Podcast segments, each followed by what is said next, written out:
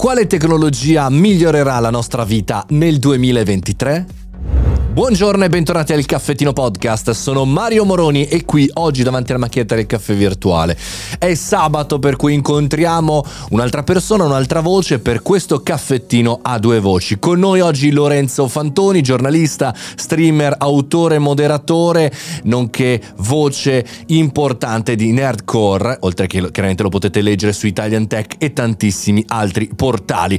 Oggi voglio interrogarlo perché appena è tornato dal CS di Las Vegas Vegas su quale tecnologia concreta, però non futuristica, potrebbe sconvolgerci in quest'anno. E allora Lorenzo, dai, dici.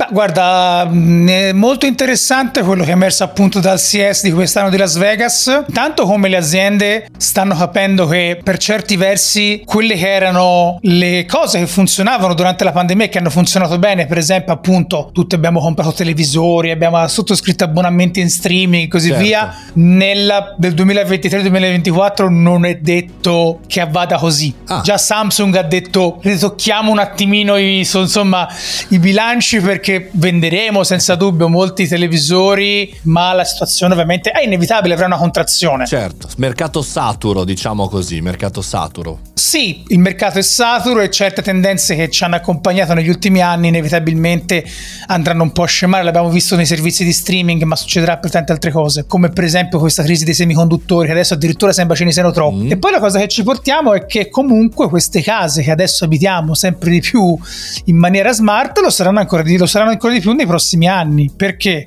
Perché uno dei temi importanti era appunto l'interconnessione dei dispositivi, quella famosa domotica di cui si parla ormai da boh, anni, penso. Vero. Ti ricordi? Veramente. E adesso piano piano ci stiamo arrivando anche a protocolli come Matter, che è un protocollo di comunicazione fra dispositivi a cui stanno aderendo sempre più ehm, sviluppatori e produttori, Samsung, Philips, anche Apple, pensa anche Apple che normalmente è sempre molto mm. rigida su queste cose. Cosa sono? Sono protocolli per cui se tu parli con il televisore di abbassare la luce, lui sa che deve interfacciarsi con le lucine ambientali e le abbassa, oppure sa che devono connettersi con questi dispositivi, magari sa benissimo che la telecamera del soggiorno in quel momento deve mostrarti un'immagine sullo schermo perché magari c'è qualcosa che non torna perché il tuo bambino si è alzato e così via e così via. Quindi sono tutte cose che nei prossimi mesi anni andranno a convergere. E poi c'è la salute. La salute è un tema importantissimo, la smart health eh, senza dubbio centralissima, uno dei dispositivi più chiacchierati di quest'anno sì. del CS è stato un sensore da inserire nel bagno mm. che analizza la tua urina per tre mesi e ti dà quindi una serie di dati che sono molto importanti. Wow. Pensiamo alle donne, per esempio, tutta la gestione del ciclo mestruale o anche dirti guarda, mangia meglio, queste vitamine non, non, vanno bene, stai bevendo troppo poco. Sono informazioni interessanti che poi puoi passare al medico con anche una riduzione dei tempi, di costi, poi è chiaro che gli esami seri devi farteli comunque. Eh certo, no, assolutamente, però interessante come da una parte i dispositivi che abbiamo a casa, gli elettrodomestici, come si diceva una volta, devono parlare tra di loro e aiutarci e non è che dobbiamo star lì a impostarne uno e poi l'altro e poi l'altro ancora e poi sempre di più la salute. A me questo dispositivo lo voglio avere subito e sono contento Lorenzo che, che tu sei qui al caffettino due voci perché adesso mi devi dire il giorno esatto che vado a comprarlo. Quando è? Nel 2026? Nel 2013? Allora no, per fortuna in Europa, no, che, abbiamo, che, siamo più fortunati perché arriverà prima da noi che negli Stati Uniti ed arriverà in un momento ancora non abbiamo la data precisa, però ne, entro i prossimi 3 metri e 4 mesi. Non costerà pochissimo perché parliamo del dispositivo di Whitings che costa circa 500 euro con all'interno già una cartuccia valida per 3 mesi standard. Eh, poi le cartucce successive costano circa 30 euro e durano sempre 3 mesi.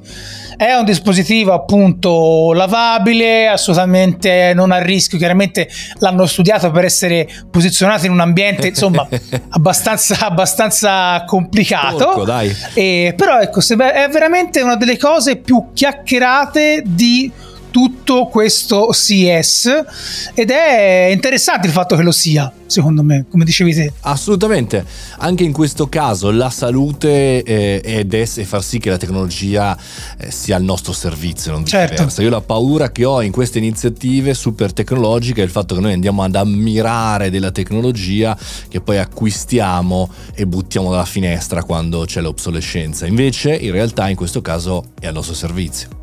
Assolutamente, comunque si chiama Uscan, giusto? Non avevo ancora detto il nome, ed è di Whitings che già produce bilance smart, che probabilmente sì. conosci, eh, che io evito per, per, evitarmi alleanze di salirci sopra, però sì, eh, come dicevi giustamente te, è una tecnologia che serve all'uomo, non deve essere una tecnologia complessa, non deve essere una tecnologia che tu te la devi quasi dimenticare, io mi immagino in un futuro in cui eh. una roba del genere sia già inclusa nel tuo gabinetto. Nelle ceramiche, cioè sì. quindi i produttori di ceramiche mettono l'opzione che c'è già e, e quindi si può sincronizzare. E poi c'è il tema, Lorenzo, è il solito puntino mio di questi dati eh, che fine fanno e a chi vanno in mano, no? Il classico spauracchio delle assicurazioni che conoscono questi dati e quindi ci alzano la polizza e vi dicendo. Ma questo sì, loro ovviamente dicono che i dati sono protetti, sono mandati a te attraverso un'app che ti dà soltanto indicazioni sul tuo stile di vita in base a quello che fai. Poi, senza nessun leak potenziale, eccetera, eccetera. Vatti, cioè, vai a sapere poi effettivamente se questo è vero. Ormai penso che anche l'utente più, più tranquillo e più, come dire, estraneo ai concetti della sicurezza elettronica sa che queste cioè, sono anche chi non è eh, nel, nel, mondo diciamo così del dark web conosce queste problematiche. Lorenzo noi ci risentiamo più avanti perché a me piace tantissimo chiacchierare con te capire anche queste cose fisiche che in realtà entrano in casa nostra. Alla prossima. Ciao Grazie a Lorenzo Fantoni per essere stato con noi, io sono Mario Moroni, questo è il Caffettino Podcast, tutti i giorni 365 puntate l'anno, canale Telegram, Mario Moroni canale su cui abbonarvi. E poi noi ci sentiamo domani, eh, però tutti i sabati, c'è una puntata a due voci, suggeritemi anche qualche nuovo personaggio molto molto interessante per scovare la tecnologia come piace a noi in maniera critica. Buon weekend, fate i bravi!